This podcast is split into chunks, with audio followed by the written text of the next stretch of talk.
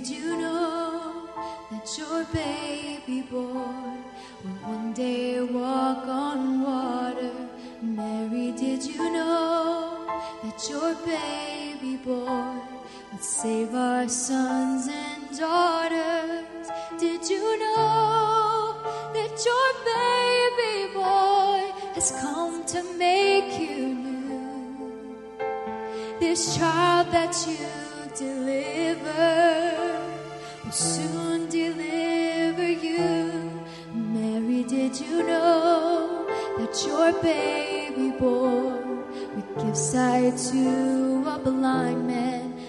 did you know?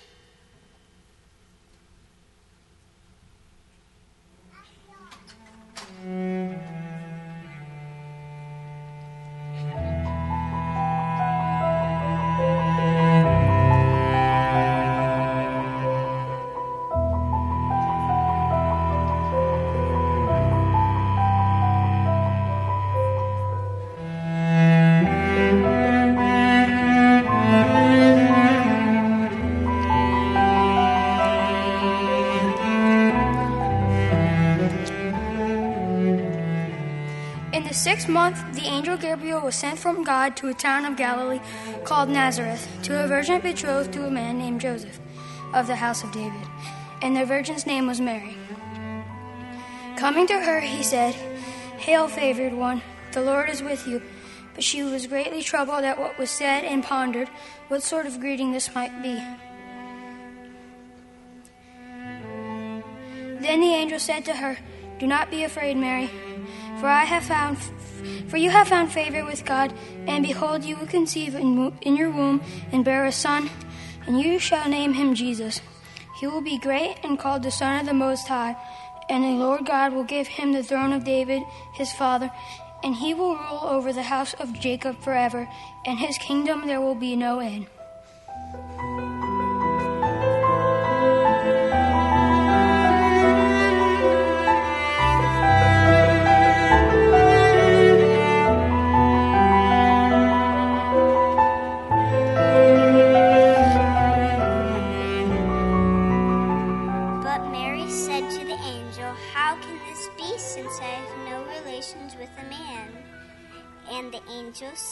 Said to her in reply, The Holy Spirit will come upon you, and the power of the Most High will overshadow you. Therefore, the child to be born will be called Holy, the Son of God.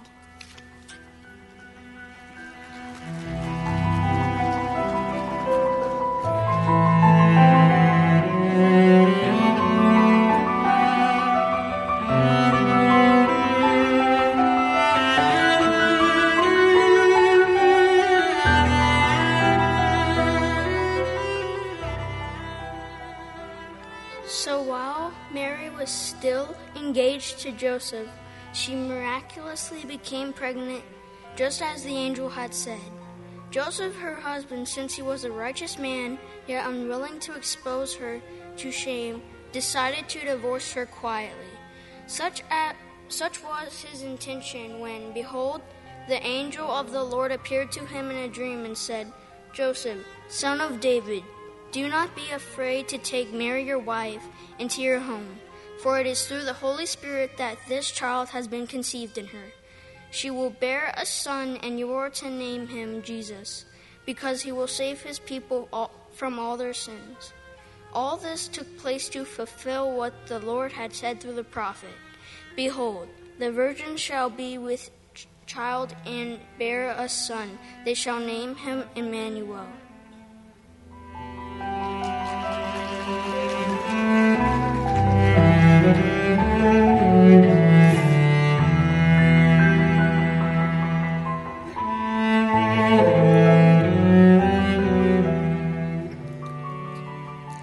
Those days, Caesar Augustus made a law. It required that a list be made of everyone in the whole Roman world. Everyone went to their town to be listed. So Joseph went also. He went from the town of Nazareth in Galilee to, to Judea. That is where Bethlehem, the town of David, was. Joseph went there because he belonged to the family line of David.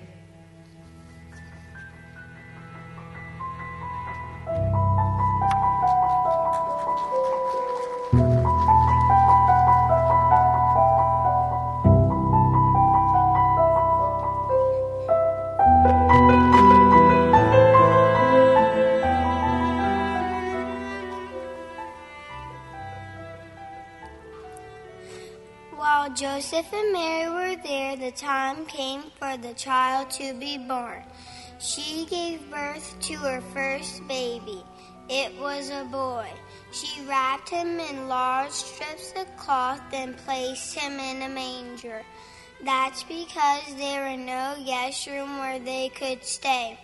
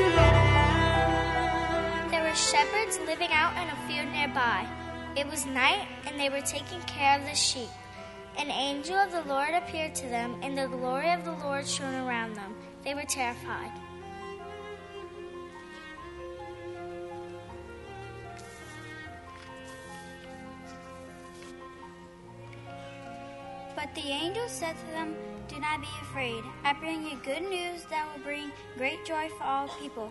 Today in the town of David, a Savior has been born to you. He is the Messiah, the Lord. Here's how you will know I'm telling you the truth. You will find a baby wrapped in strips of cloth and lying in a manger.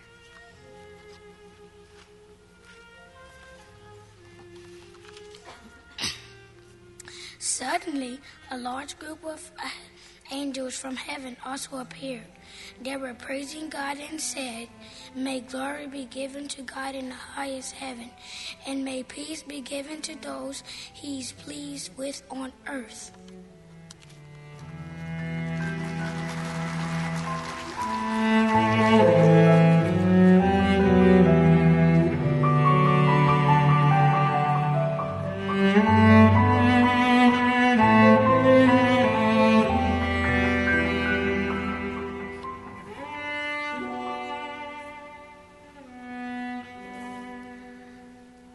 Angels left and went into heaven.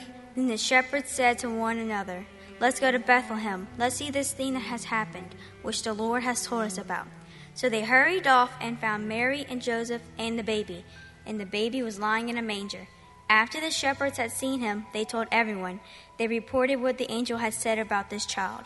All who heard it were amazed what the shepherds said to them.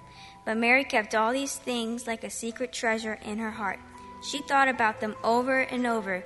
The shepherds returned, and they gave glory and praise to God. Everything they had seen and heard was just as they had been told.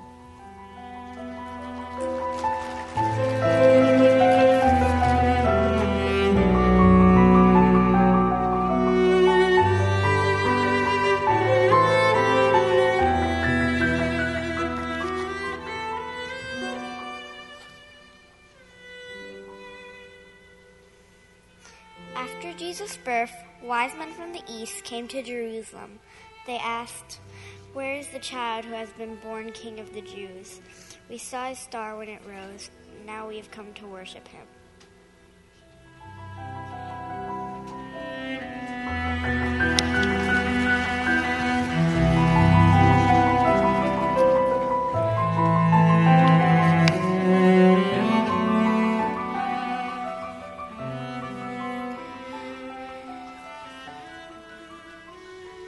When King Herod heard about it, he was very upset. Everyone in Jerusalem was troubled too. So Herod called together all the chief priests of the people. He also called the teachers of the law and asked them where the Messiah was going to be born. In Bethlehem of Judea, they replied, This is what the prophet has written. He said, But you, Bethlehem, in the land of Judah, are certainly not the least important among the towns of Judah. A ruler will come out of you. He will rule my people Israel like a shepherd.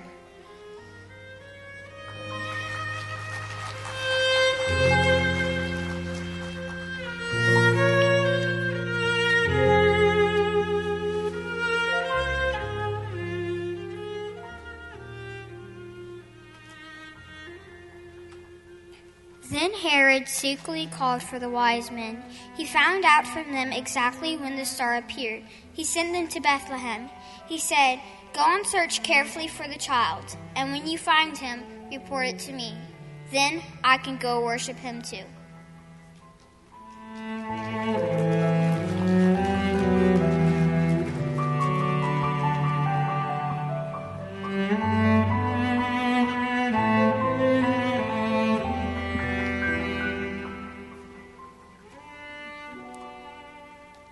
Wise men had listened to the king, they went on their way. The star they had seen, when it rose, went ahead of them and finally stopped over the place where the child was.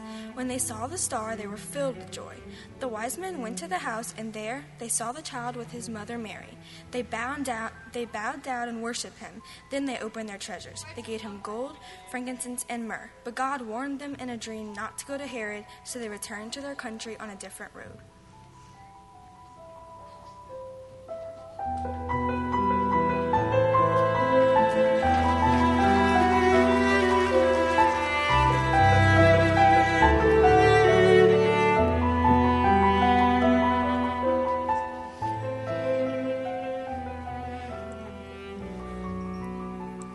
unto us a child is born, to a son is given, and the government shall be on his shoulders. He will he and he will be called Wonderful Counselor, Mighty God, Everlasting Father, and Prince of Peace.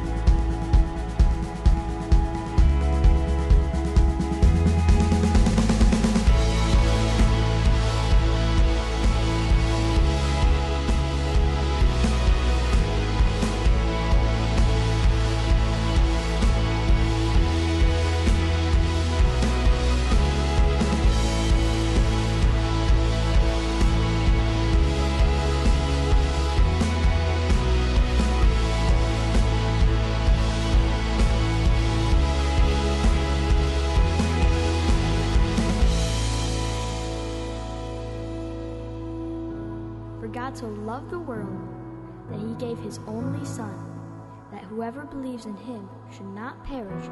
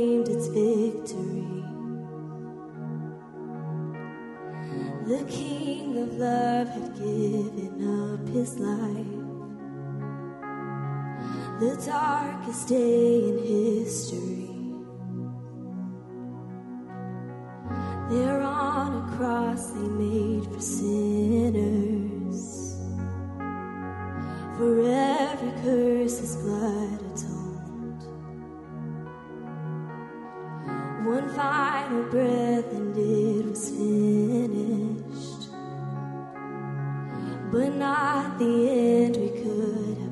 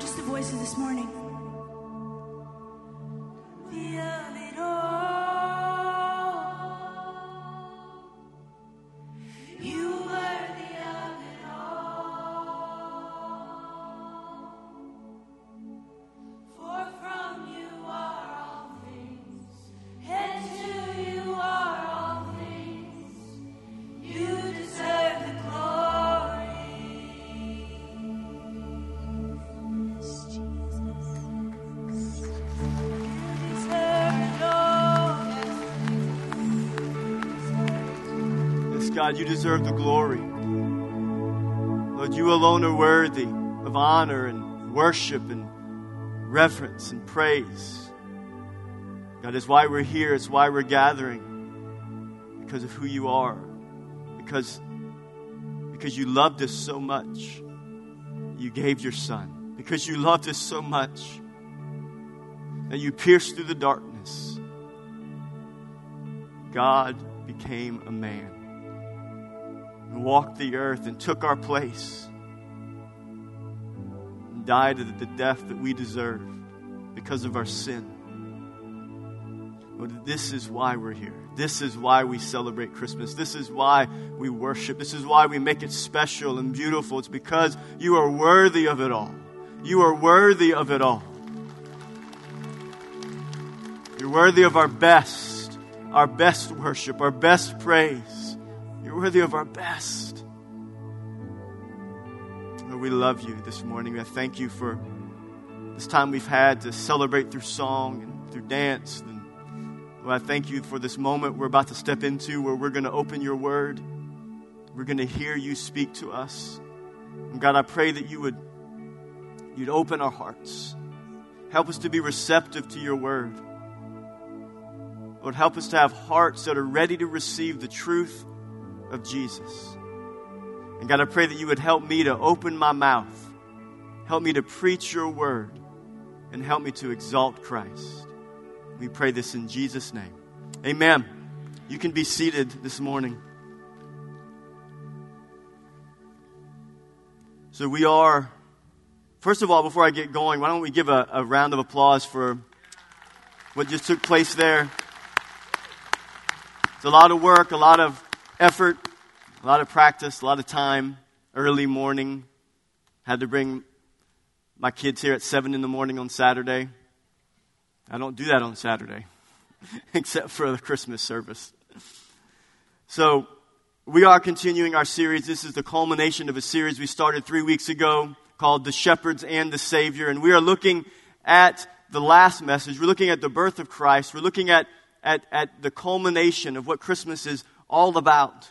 And I titled this message this morning, Wondering, Treasuring, and Glorifying. Wondering, Treasuring, and Glorifying. So I've got a question for you before we get into the text that we're going to cover. Have, have, you ever, have you ever had to wait on an answer for something? You ever had to wait on an answer? Has it ever felt like it's going to take forever to get the answer? It's going to take forever for somebody to, to respond. Maybe, maybe you're on the, the phone with AT&T and you're trying to get something fixed on your phone and you're waiting forever, right? But maybe, maybe that's, that can seem, that is very trivial compared to other times in our life where we feel like God is silent. You ever felt like God is silent? Feels like the heavens are brass and your prayers are hitting the ceiling and they're coming down and, and you don't feel the nearness of God. Has God ever felt distant to you? Silent? He's not speaking to you? Have you ever been there? Yeah, I think we've all been there from time to time. We've all had those moments, those seasons of our life where it feels like God is not listening. He's not there. God, where are you? Well, in the history of the nation of Israel, as we see recorded in the Old Testament, there was a season that took place. It was the silent years. After the last prophet Malachi spoke the word of the Lord to the people of God, God stopped speaking through prophets. You know, in the Old Testament, when you read through, God would set apart prophets and priests to represent Him to God's people, and, and the priests would represent uh, uh, uh, the, God's people to God, and they would offer the sacrifices, but the prophets would speak for God. And the last prophet, Malachi, he wrote his letter of prophecy from the Lord to the nation of Israel in around 424 BC. some 424 years before the birth of Christ. So from 424 BC until the birth of Christ, it was the dark ages, it was the dark time, it was the silent time. It was a time where there was no prophetic word of God that was going forth to the people of God. It was the silent years. It was like, God, where are you? Are you moving? And the people of Israel had gotten used to, to, to, to hearing God speak through men of God, through women of God, through prophets that would speak the word of the Lord. But then God, it seemingly God was not there. But then all of a sudden, there was a break in the darkness. All of a sudden, there was a light that shone through into the darkness. The silence was broken. And what's amazing about how God broke the silence and began to speak prophetically to his people again, it's amazing what happened and how God decided to break the silence. And this is what we talked about two weeks ago. God decided and chose to break the silence and to speak the truth of the Savior to shepherds. How amazing is that? Of all the people that God could have chosen to go to, of all the people that God could have chosen to go to, he could have went to kings, to princes, to people in authority, to people with power and, and means and finances. But who did he go to? He went to people that were not even qualified to testify in court. And he wanted to make them witnesses for him. And he brought the good news. The angel, as, you, as we saw in the nativity story that was read earlier, the angel spoke to the shepherds, and then, then the shepherds were in awe and they wondered at what took place. And then, then they went and they became evangelists. They began to testify. People who would not even be able to testify in court began to testify about what they had experienced. The good news of the gospel came to shepherds first. So this is how God broke, broke through. Let's read, let's read Luke 2 just to recap where we have been, and so we can set the stage for what we're going to talk about here this morning. Look at Luke 2, starting in verse 8. And in the same region, there were shepherds out in the field, keeping watch over their flock by night. And an angel of the Lord appeared to them, and the glory of the Lord shone around them, and they were filled with great fear. And the angel said to them, Fear not, for behold, I bring you good news of great joy that will be for all the people. For unto you is born this day in the city of David a Savior, who is Christ the Lord. And this will be a sign for you. You will find a baby wrapped in swaddling clothes, and he will be lying in a manger. And suddenly there was with the angel a multitude of the heavenly host praising God and saying, Glory to God in the highest, and on earth peace among those with whom he is pleased. When the angels went away from them into heaven, the shepherds said to one another, Let us go over to Bethlehem and see this thing that has happened, which the Lord has made known to us. And they went with haste. They made haste, and they found Mary and Joseph and the baby lying in a manger. And when they saw it, they made known. They became evangelists. They became witnesses. They made known the saying that had been told them concerning this child. And all who heard it wondered at what the shepherds told them. But Mary treasured up all these things, pondering them in her heart. And the shepherds returned, glorifying and praising God for all they had heard and seen, just as it had been told them. So, in this conclusion, we're going to look at the last three verses. In this conclusion of this, of this account of the shepherds and how the Lord broke through the silence, over 400 years of silence, and spoke to shepherds of the Messiah King that was going to be born. There's three things we're going to look at here. Three responses from everything that unfolded. Three responses in these last three verses, verses 18, 19, and 20. Three responses to everything that we just read in Luke chapter 2. And really, these three responses really center on three things. Three things that we, that we are, are used to in, in our life the mind, the heart, and the mouth. The mind, the heart, and the mouth. That's how we're going to look at it today our minds, our hearts, and our mouth. So, what's, what's the first response that we see? Well, first, the first response is that the mind wonders. The mind wonders. Look at what it said in Luke 2:18. And all who heard it heard what? What did they hear? What the shepherds said, right? The shepherds became evangelists. The shepherds saw the angels and they freaked out and they said, This is terrifying. And the angel said, Don't be afraid. And then they heard the good news, for unto you is born a Savior. And so the shepherds, as we read, they made haste. They didn't wait around. They made haste. Must have been a profound scene. They made haste and went and took off and said, We're going to go see what the angel said. And then it says that they told people about it. They said, Would you believe this? I, you can't, you will never believe what happened. They're, they're, they're telling this message. And would you believe it? That, that the angel said that the Savior, the Messiah, the Savior is being born. The Savior's being born. And so their mind began to wonder. It says, all who heard it or heard the shepherd's message, they wondered at what they heard, at what was told them. And this is what you do when you hear good news, right? You know, that word wonder, that word wonder is not the same word as you would say ponder. It's wonder is, the, the, the meaning of this word here is amazement. It's, it's marveling. You're marveling. They marveled. And that would be a marvel, would it not? That shepherds are coming to you, lowly shepherds, and as they're on their path to where Jesus is born, they're talking to people, and, and these people who know these who would know who these shepherds were or that they are shepherds, and they're in amazement. No, these guys can't be telling the truth. There's no way. They're wondering, they're marveling, they're amazed at this message. So, do you remember the first time you went to Disney World? Who are, who, do I have any Disney people here today? God bless you. I've been once, and I'm going one more time because the school is forcing me to go to Orlando next year. and so I'm going to go back because of beta, but we're going to go to Disney World, go for a couple days, but I'm not a Disney person, right? I, I like Star Wars. We're going to go to the Star Wars part of the park, and I'm excited about that, but Disney is a lot of work. But I do remember the first time I walked on the, the, the, the, the campus or the grounds of, of Disney World, and I was, I marveled, and I was, it was amazing, but what really I was marveling over was the amount of people that were there. And, and look, when you, before you go to Disney, you want to talk to people who are Disney people so they can prepare you. And people prepared us and said, you go during this time because there's not as many people. They lied. I believe that Disney is packed all the time. And I, I, walked in, we got, we got there at 10, or whenever it was, 9.30, 10. Bad time. You need to be there to get first in line. I walked in, I, I walked up to the line and I thought, what did we just do? This is wild. We had a five year old, six year old. I'll never forget that moment, but there's another moment that stands out even more than that for me personally. I'll never forget the day I walked onto the grounds of Augusta National Golf Club.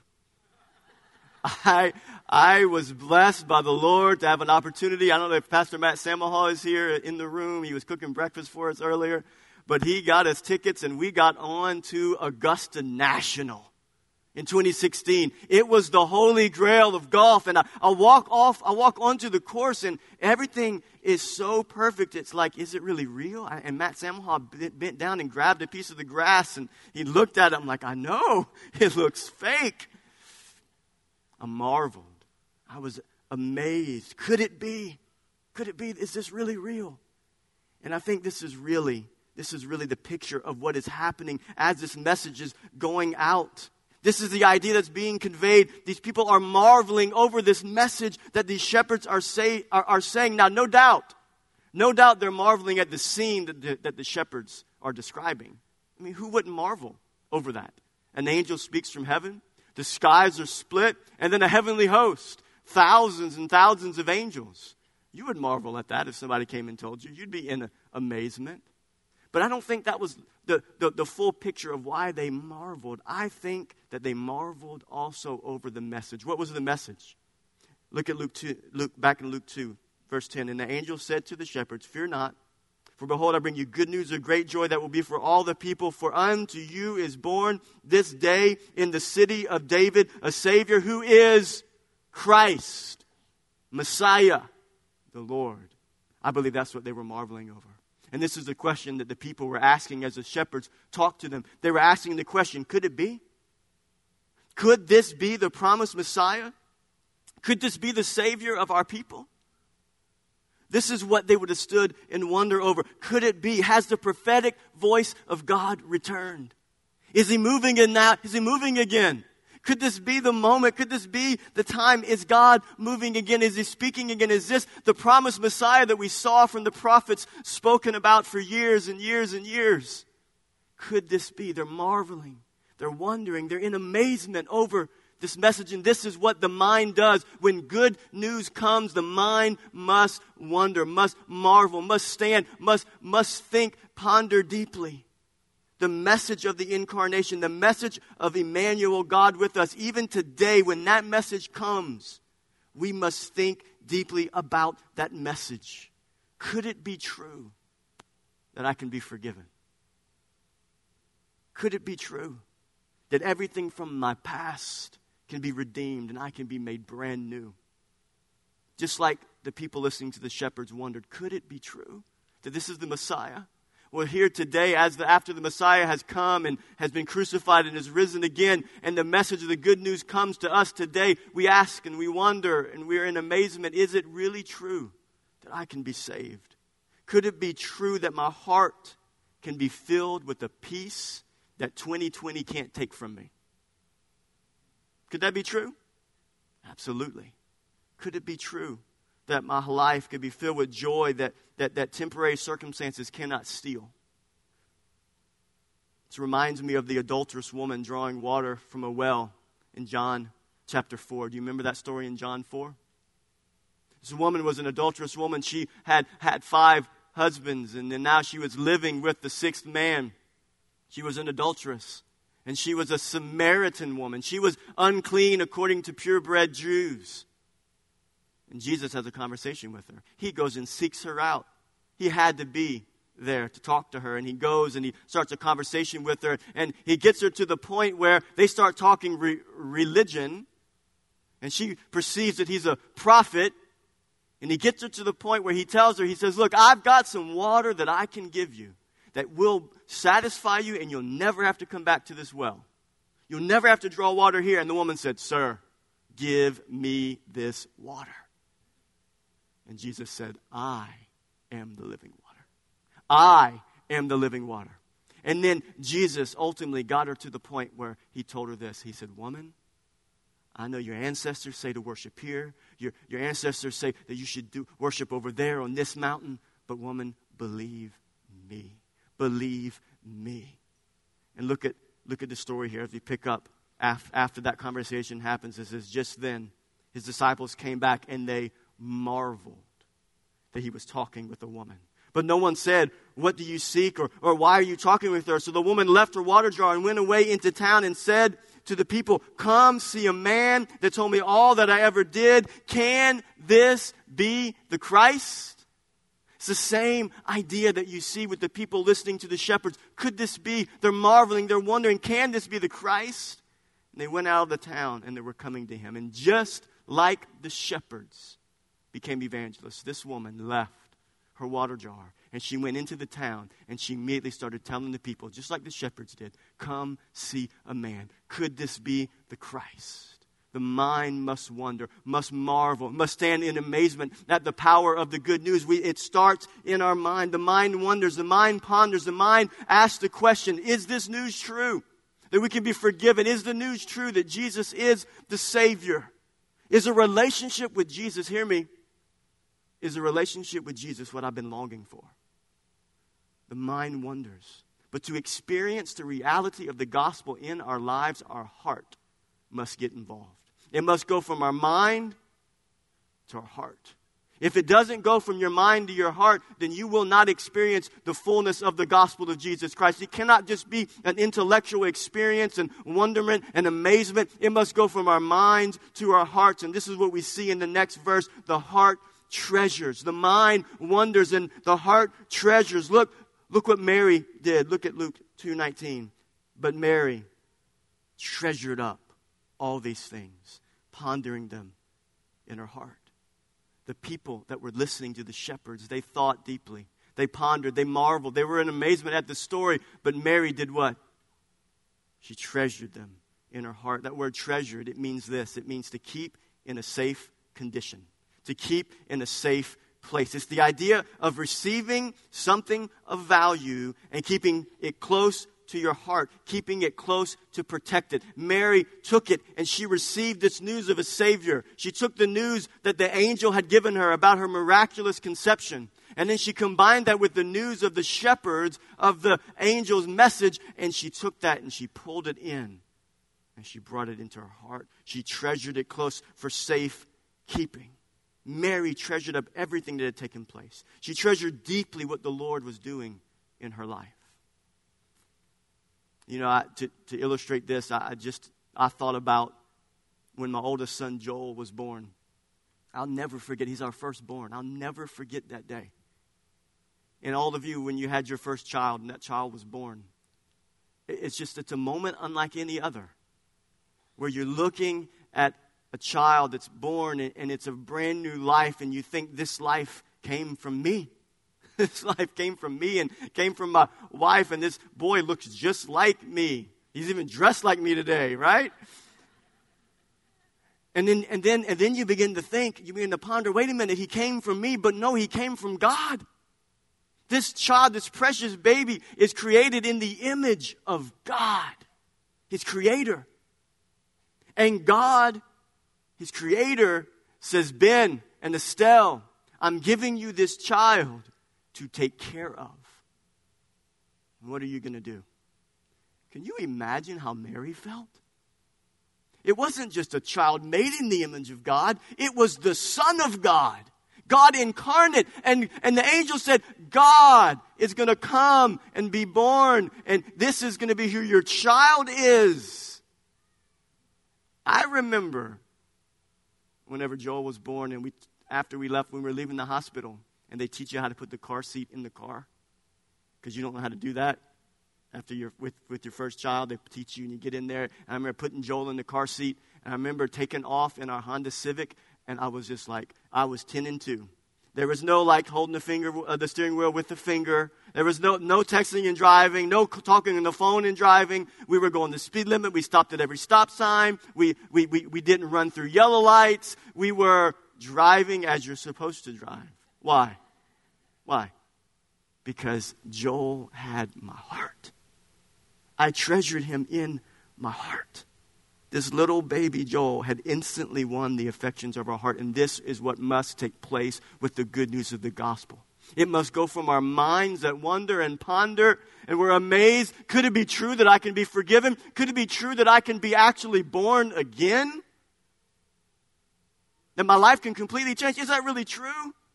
It must go from the questioning and the pondering and the amazement. It must go down into our heart where we receive the gospel by faith. It must penetrate our hearts. It reminds me, it must become our greatest treasure. And, and this idea of it becoming our greatest treasure reminds me of two short parables that Jesus told about the kingdom of God. It's the parable of the hidden treasure and the parable of the pearl of great value, a great price. Look at these two parables Matthew 13. Jesus said, The kingdom of heaven is like treasure hidden in a field, which a man found and covered up. Then in his joy, he goes and sells all that he has and he buys that field. Do you see the picture? The kingdom of God is not like somebody who intellectually just understands the claims of the gospel and then goes about their life. That's not the kingdom of God. The kingdom of God is that is like somebody who does understand the intellectual claims of the gospel and the resurrected Christ, but they are forever radically changed in the depths of their heart and they go and they sell all to follow Christ. That is what the gospel must do in your life it will, if it will have any impact in your life. It must go from mental assent to heart transformation. The kingdom of God is like this idea that with joy I will give all to have Christ. Is Christ your greatest treasure? Is Christ your greatest treasure? Look at the other parable. Jesus said again, the kingdom of heaven is like a merchant in search of fine pearls, who on finding one pearl of great value, there's only one way it's not multiple ways to God. There's only one way. There's only one pearl. There's only one pearl of great price, and that's Christ. There's only one way to the Father, one mediator between God and man, the man, Christ Jesus. One pearl. Finding one pearl of great value. What did this merchant do? He sold all that he had to buy. The kingdom of heaven, Jesus says, is like this it's a giving of all, it's a laying down of all of my life, it's a complete surrender, it's the taking of the heart and our affections and is giving it all to Christ. The mind will ponder the gospel, but the heart must fully embrace it by faith. The mind will stand in amazement and ponder and wonder over the gospel, but our heart must fully embrace it by faith. Have you embraced the gospel by faith today? Have you embraced it in, in your heart? Jesus must become our greatest treasure. He must be greater than our most valuable possession. I want to say this, listen very closely. True Christianity, true biblical Christianity, knows nothing of just simply adding Jesus to our life. True Christianity is reflected in the heart that makes Jesus the center of everything. Christianity is not just I have, I have, I have my job, I have my workout routine, I have my golfing outings, I have my social life, I have my family life, and then on Sundays I go to church. Let me add Jesus in the order of whatever my life is. No. True Christianity is that Jesus becomes your all in all. He becomes first place. He becomes the first in line of your allegiances and your heart's devotion. You don't add Jesus to your life. You, you, you find the pearl of great price and you go and you say, if I lose all, if I lose my reputation, people think I'm a religious nut, I'm a holy roller. People on job laugh at me because I bring my Bible to, to, to work and I read it on break. If I lose it all, if I if I if I lose it all and I don't make what I could make because I'm following the rules, and not cheating the system like other people do because I've given my all to Christ, right? You see how God, Jesus becomes first place in everything. He's the filter with which we look for through the rest of our life, through every area of our life. We don't just add Jesus to our life. The kingdom of heaven is like selling all to have Christ. And this is the picture. It's a wondering, but then it's a treasuring. It's a treasuring. You know, sometimes at Christmas, there's some gifts you get. You open them up. I've been there. You've been there too. You open them up. And you got your family members there. And they, they bought you this gift. And you open it and you look at it and you go, Oh, nice. Oh, thank you. Thank you so much. And mentally you're going, Oh my goodness. What were they thinking? It's the wrong color. It's the wrong size. What, what's going on right there? You are not treasuring that gift.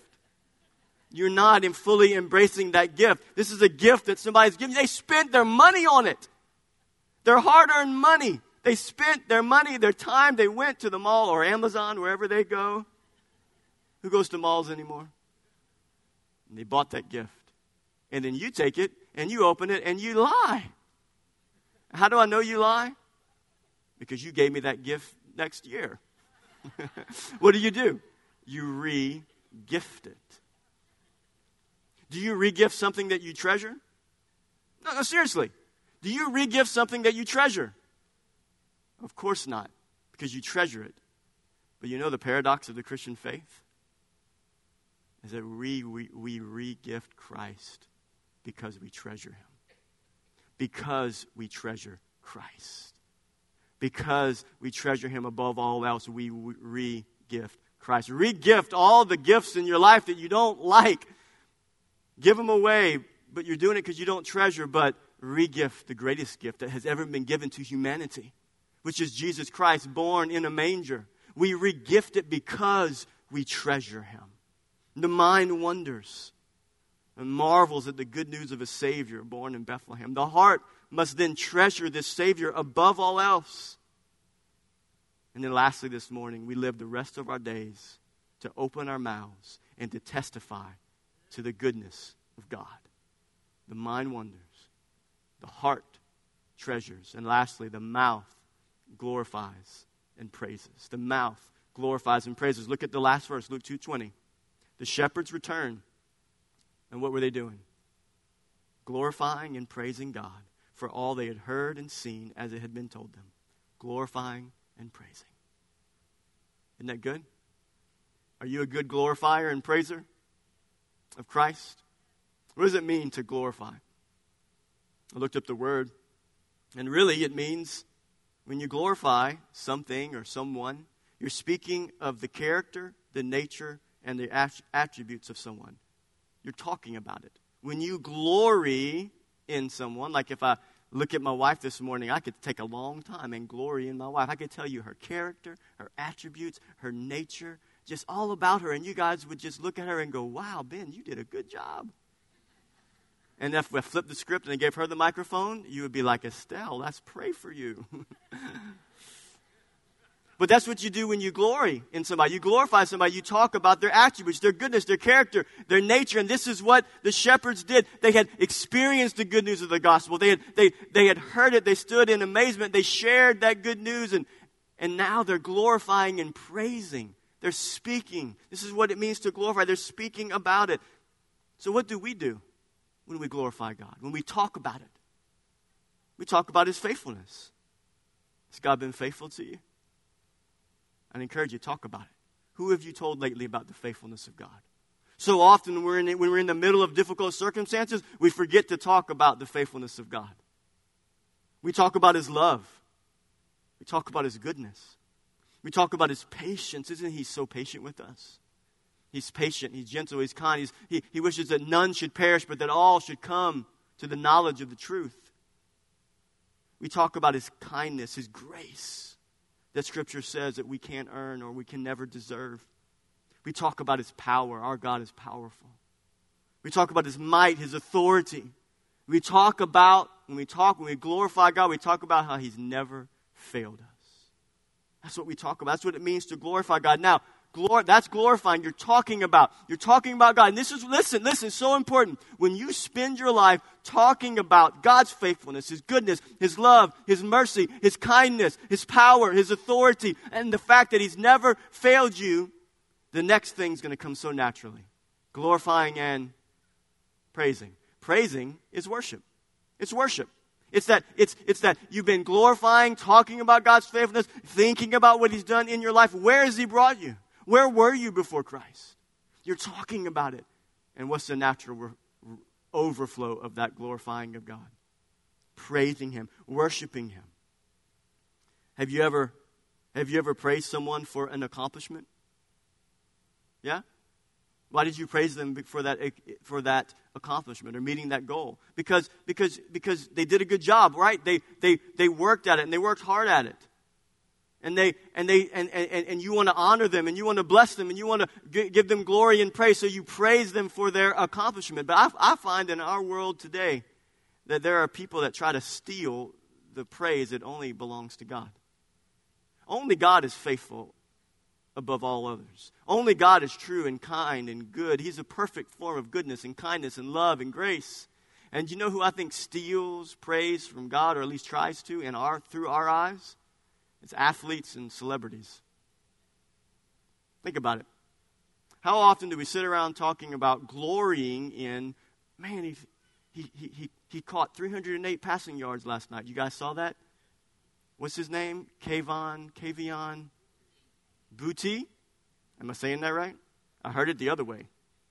Do y'all know the other way? I can't say it in, in church.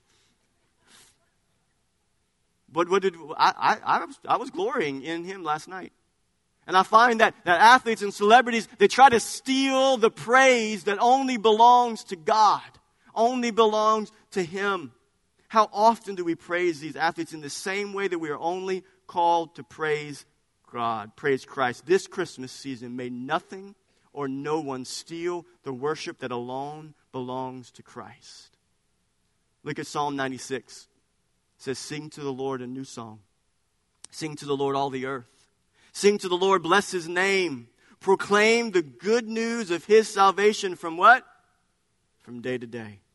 Tell of his glory among the nations, his wonderful deeds among all the peoples. For great is the Lord, and greatly to be praised. For he is to be feared above all gods, for all the gods of the peoples are idols, but the Lord made the heavens. Splendor and majesty are before him. Strength and beauty are in his sanctuary. Ascribe to the Lord, you families of the peoples. Ascribe to the Lord glory and strength. Ascribe to the Lord the glory of his name. Bring an offering and come into his courtyards. Worship the Lord in holy attire. Tremble before him, all the earth. Say among the nations, the Lord reigns. So, this is what the shepherds were doing. They were doing what the psalmist is saying there in Psalm 96. They were glorifying and praising God of, of the things that they had seen and they had heard. So, here's what I want to challenge you with What is it that you've seen and you've heard? What is it that you've seen and you've heard? What have you heard today? What have you seen today of God's faithfulness and His goodness? I have seen and heard that our God is in the business of making all things new. That's what I've seen. Can you testify to that? You guys awake still? Yeah? I've seen and heard that our God is in the business of making all things new. I've seen and heard that the power of the gospel can transform a life. Can you testify to that? Yeah? If I gave you the microphone, could you do it?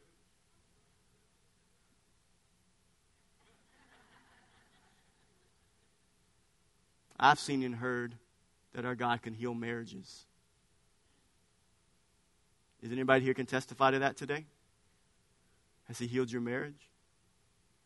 I can look around and I can see and know that God's healed marriages.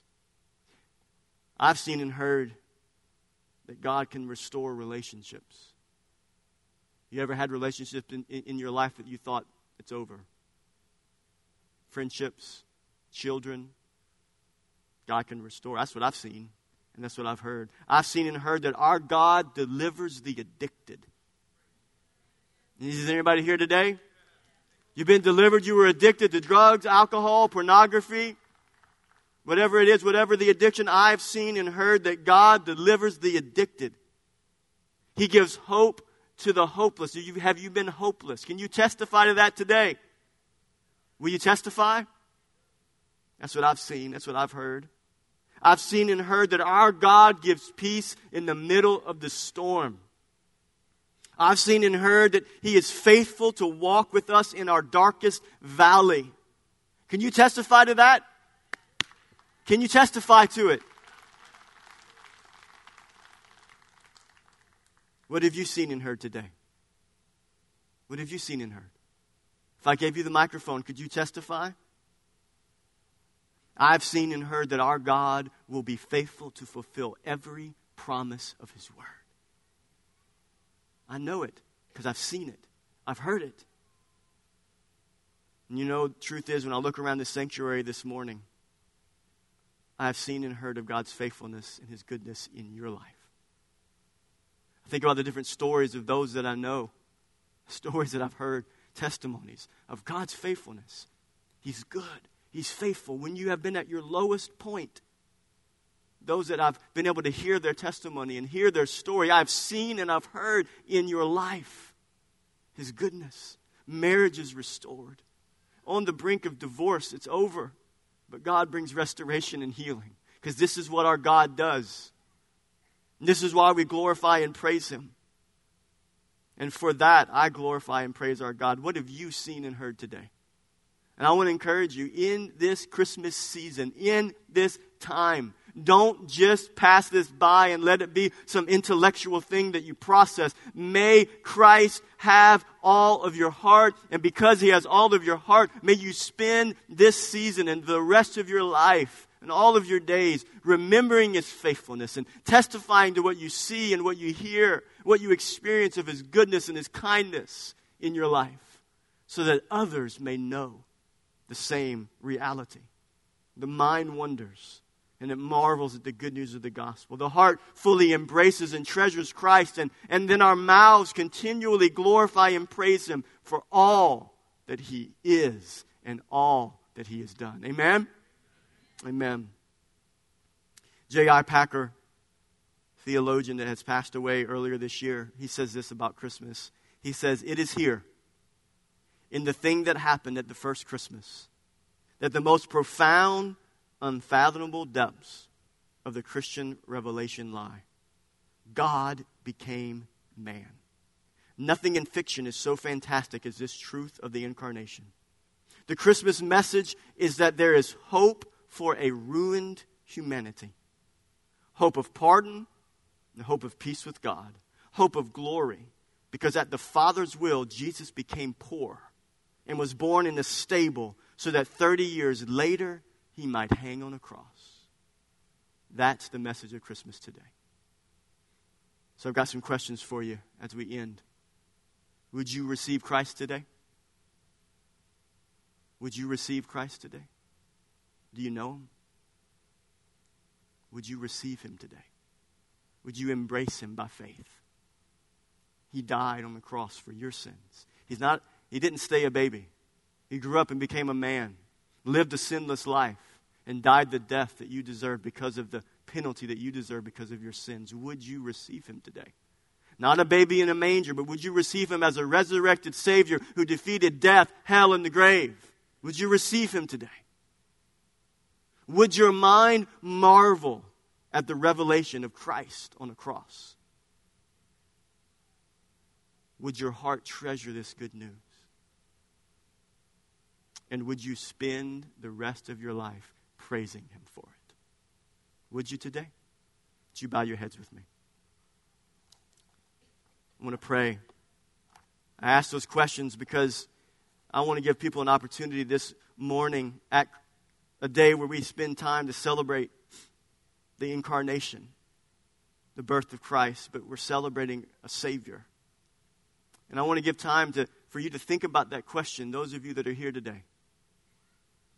I want you to think deeply about that question. Would you receive Christ today? If that's you here today and, and you don't know where you would spend eternity, if today was your last day on planet Earth, you don't know where you would go, you don't have peace in your heart about your eternal destination. I'm here to tell you today that the good news of Jesus born in Bethlehem is the good news of a Savior that is born. And that you can have assurance today that if you died today, you can have assurance today that you would spend eternity with Him in heaven. Because Scripture says in Romans 10 that if you will believe in your heart and make a confession with your mouth that Jesus is God and that He was raised from the dead, that you can be born again. So I got to ask you a question. Would you receive Christ today? Is there anybody here today? Would you receive Christ? If you would just lift your hand, is there anybody here today?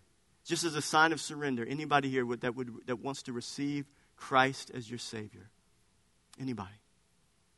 Anybody here? Yes, thank you. Anyone else?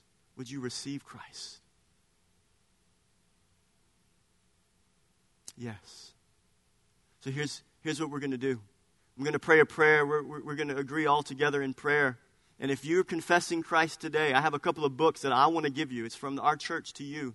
And it's a further explanation of the gospel of Christ. And it's another book about growing in your Christian life. And if, if you are receiving Christ, you're confessing Christ, somebody's going to meet you at the welcome desk in the foyer. And they're going to give you these two books and they're going to contact you and keep up with you. We've had over 35 people over the last three or four months that have done that same thing.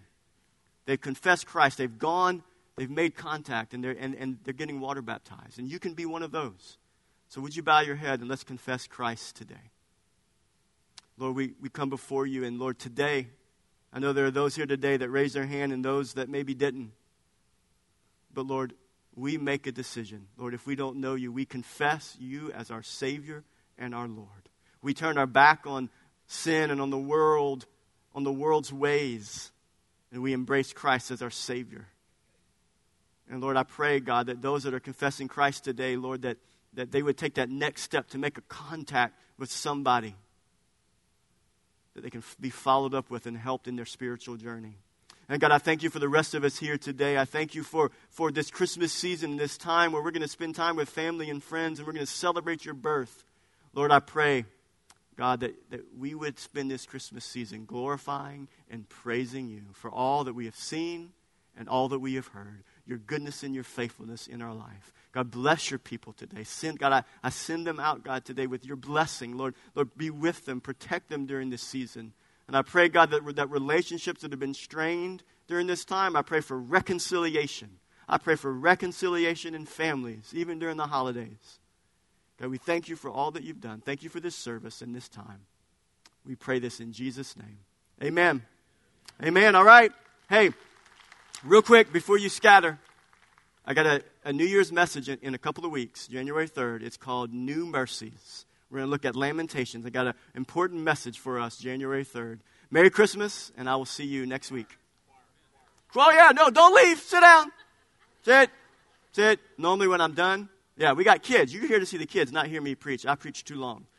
All the kids for the choir. I apologize. I had preacher brain there.